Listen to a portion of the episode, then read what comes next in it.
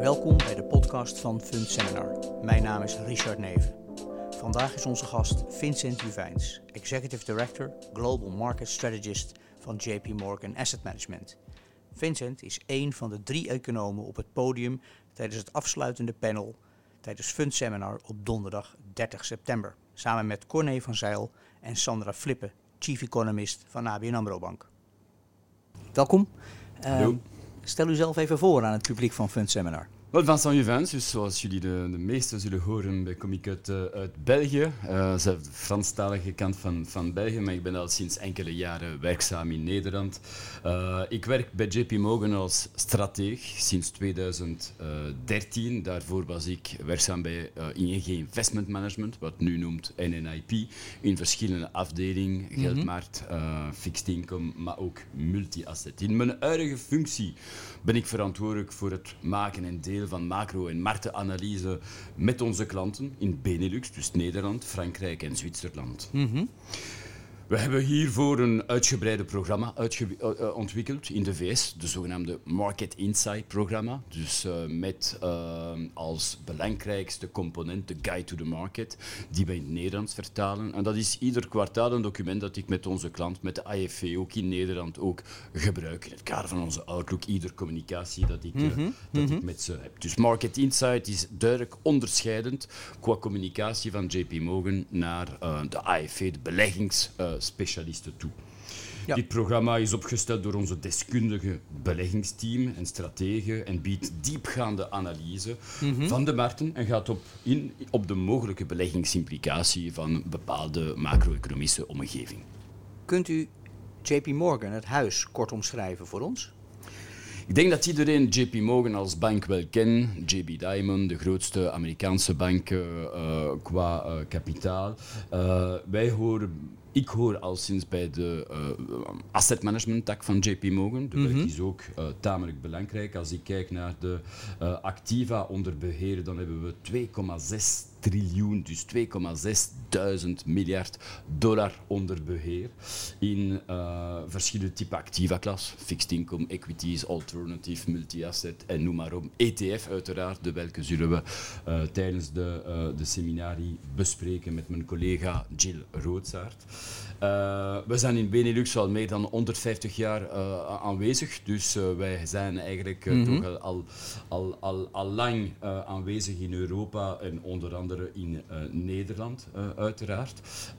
wij hebben twee jaar geleden onze honderdste verjaardag van aanwezigheid in, in België, onder andere, gevierd, dus om je maar een idee te geven. Dus lange track record, belangrijke wereldspeler, maar we willen zo een local touch hebben, dus ik tracht te geven hier ook in het kader van deze seminarie. We beseffen dat we moeten niet met de grootste Amerikaanse machine in ieder markt aankomen. Het moet ook naar de lokale behoeften vertaald worden. En wij hebben de strategie op de grond overal in Europa, zoals mij in Benelux bijvoorbeeld. Ja, en, en JP Morgan staat ook bekend als een huis wat heel veel investment solutions heeft. Wat u net al zei, bonds, equities, multi-asset, alternatives. Dus uh, als partner voor vermogensplanners, vermogensbeheerders, is een wide range van mogelijkheden die binnen het huis beschikbaar zijn. Inderdaad, ze hebben dan toegang tot uh, duizend beleggingsprofessionelen, die dan uh, dus over alle activa-klassen. Uh, onze analisten doen ieder jaar meer dan 5000 bedrijven bezoeken, dus al die rapporten inderdaad voeden de, onze beleggingsproces. Dus dat is, wij zijn bij uitstek een actieve vermogensbeheerder, ja. dus die, ja. die actief beheer staat vrij centraal, hoewel dat we steeds belangrijk belangrijker worden ook op de ETF-markt. Maar bon, actief beheer, zelfs binnen de ETF doen wij dat op een, een, een actieve manier. Onze research budget uh, bedraagt 300, meer dan 300 miljard dollar, om een idee te geven. Dus uh, hiermee maken we dan toch een, een, een verschil op de, de verschillende markten waar we dan uh, aanwezig zijn. Ik zou zeggen, een ander belangrijke component, misschien minder duidelijk, voor, misschien voor de Europese belegger, is alles wat ESG betreft heeft uh, bij JP Morgan. Dus mm -hmm. um, wij hebben sterke commitment genomen op dat gebied. Uh, JP Morgan als bank heeft de Parijs Klimaatakkoord getekend, om een voorbeeld te geven. Is, is de bank daarin uniek als Amerikaanse speler? Oh, ik zou nu niet zeggen dat die uniek is, maar bon, dus uh, een bank die historisch. Maar onderscheidend. Gezien, onderscheidend alleszins en toont aan dat, zelf in New York, zelf voor JP Morgan, uh, uh, Jamie Dimon, alles wat ESG betreft, is inderdaad vrij belangrijk. We hebben engagement voor meer dan 200 miljard dollar aan groene financiering bijvoorbeeld. We hebben ook al verschillende green bond voor klanten voor derde uitgegeven. Dus ook een steeds belangrijke speler in die ESG-markt, in die groene financierenmarkt. Ja, en, en, we zien nu dat zeker vermogende particulieren aan hun adviseur vragen, verlangen dat die portefeuille wordt verduurzaamd. Dus je moet daarin een oplossing bieden. Ja, ja en binnen onze uh, vermogensbeheertak is dat inderdaad vrij belangrijk. Wij hebben steeds meer ook duurzame beleggingsoplossingen. Uh, binnen ieder fonds wordt gekeken naar de CO2-voetafdruk uh, bijvoorbeeld. Mm -hmm. onder andere in onze ETF bijvoorbeeld, waar we dan ook ETF die dan bewust ook willen hun de CO2-voetafdruk reduceren. Dus, dus wij hebben inderdaad wel steeds meer oplossingen voor inderdaad klanten die, of investeerders die hun portefeuille willen verduurzamen. En uiteindelijk uh, spreekt het voor zich. Hè. Dus wij zijn lange termijn belegger. Uh, die factoren integreren zijn, uh, zijn een absoluut noodzaken om een, een, deftige rendement te genereren over de lange termijn. Lange gecorrigeerd door de onderliggende risico. En die risico komen steeds meer vanuit ESG-factoren, vanuit klimaatfactoren op dit moment als we dan toch over langere termijn praten en, en, en je, zoekt, je zoekt u op op internet, dan komt de term eeuwige optimist naar boven. Uh, in principe uh, uh, is dat uw houding als het gaat om de economie. Klopt dat? Ja, ik denk dat dat een absoluut noodzaak is voor een econoom. Uh, ik denk dat veel economen zijn uiteraard wel optimisten naar de toekomst. Ja, Kees, de, Kees de Kort kijkt het altijd een beetje... je kunt altijd de glas ook half leeg bekijken. Maar ik denk, nee, nee... De, de maar recent... uw basishouding is upward. Ja, de recente geschiedenis geeft, hij, geeft mij gelijk, zowel vanuit een economische oogtepunt, waar we dan toch gigantische uitdagingen hebben gehad de voorbije mm jaar. Denk aan de grote financiële crisis. Mhm. En toch, economisch gezien, hebben we oplossingen gevonden. Op monetair beleid, kwantitatief easing, nieuwe, nieuwe systemen om dit, uh, om dit tegen te vechten. Op, op fiscaal vlak hebben we nu, kijk in Europa, we hebben eigenlijk geen fiscaal capaciteit. Toch, dankzij de Europese Commissie, slagen we erin om een nieuwe systeem op te richten waarmee de Europese instellingen in naam van de lidstaten geld kunnen uitgeven om een herstelfonds te financieren. Dus geconfronteerd met uitdagingen, ik denk dat economen, of wij kunnen inderdaad wel oplossingen bieden naar de toekomst toe. Dat is dat is ons objectief, is inderdaad meedenken aan een betere toekomst. Dat is het job van een econoom.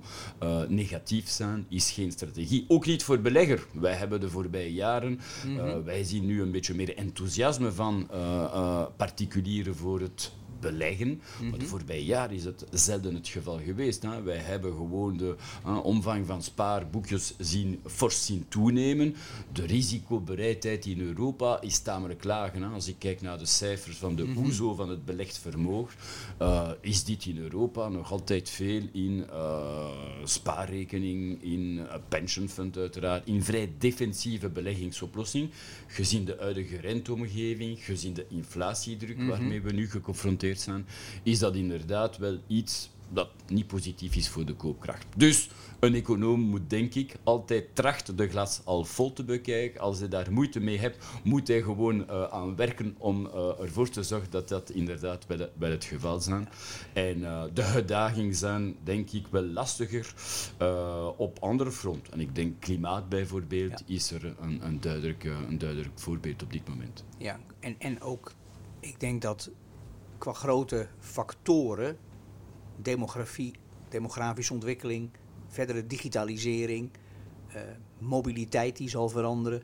Uh, dit soort grote thema's zullen de economie uh, vorm gaan geven de aankomende jaren. Ah ja, we staan voor grote verandering in onze, in onze economie, in onze leven, in de manier waar we uh, inderdaad uh, uh, werken, leven, consumeren. Dus ik ben optimist naar de toekomst toe. we moeten. Ik ben een vader van twee jonge kinderen, dus ik wil een, een, een goede toekomst ja. voor, voor, voor, voor hen. En ik denk ook dat, dat deze wereld biedt deze mogelijkheden voor, voor, de, voor de toekomst toe. Maar het is aan wij, financiële deskundigen, econoom, om er toch voor te zorgen dat dit inderdaad wel uh, het geval wordt. Uh, en ik heb uh, de luxe dat in het kader van mijn, van mijn job dit een invloed op kan hebben, dankzij ook het feit dat een groot deel van onze activa worden nu georiënteerd naar inderdaad ESG-vriendelijke oplossingen die inderdaad ervoor kunnen zorgen dat die wereld van morgen wel een goede omgeving zal zijn voor mijn kinderen, de kinderen, onze kinderen in het, ja, in het algemeen. En maar dat betekent ook dat, u gaf al aan, JP Morgan investeert heel veel in analytics. Hè, geeft analisten ook de kans om nou ja, een enorm aantal bedrijven elk jaar te bezoeken, de cijfers te bekijken, te beoordelen. Dat die grote thema's, wat ik al opnoem, demografie, mobiliteit, digitalisering, die worden ook in die analyses meegenomen. Je, Tuurlijk. Je kijkt hoe bedrijven zich voorbereiden op niet alleen morgen en volgend kwartaal, maar ook over vijf jaar of verder. Ja, ja, dat maakt deel uit van elke vragenlijst die wij hebben als we mhm. dan de, de, management van onderneming ontmoeten, uiteraard, mhm. inderdaad.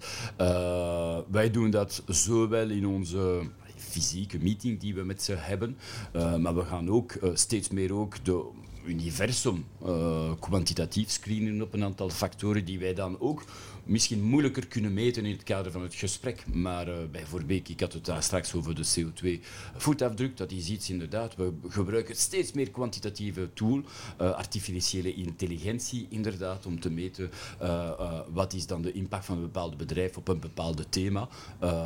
en we kunnen dat beter integreren in onze beleggingsproces op, op, op die manier. Ja, dus dat betekent dat je jezelf verplicht bent om niet alleen korte termijn te kijken, maar ook echt hoe bedrijven en sectoren zich op langere termijn in die wereld staande gaan houden.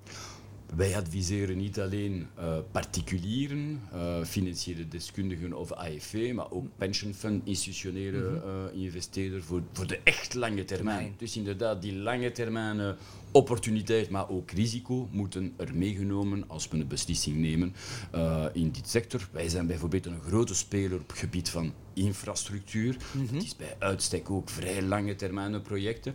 Uh, dat is uh, zeker een thema waarvoor we dan erkend zijn, onder andere mm -hmm. in Nederland. Mm -hmm. en het is een omgeving waar het nog meer relevant is, uiteraard, die, die fysieke risico geassocieerd met climate change en met, met, met die ontwikkeling. Ja over climate change gesproken. Uh, we spraken elkaar eerder en toen zei u dat de Glasgow-bijeenkomst in november, uh, gezien ontwikkelingen in de economie, een van de belangrijke momenten in het jaar zal zijn dit jaar. Ja, ik denk dit jaar van we hadden een aantal uh, wel belangrijke mijlpalen. Ik denk mm -hmm. dat Jackson Hole op monetaire beleid is inderdaad wel uh, ook een.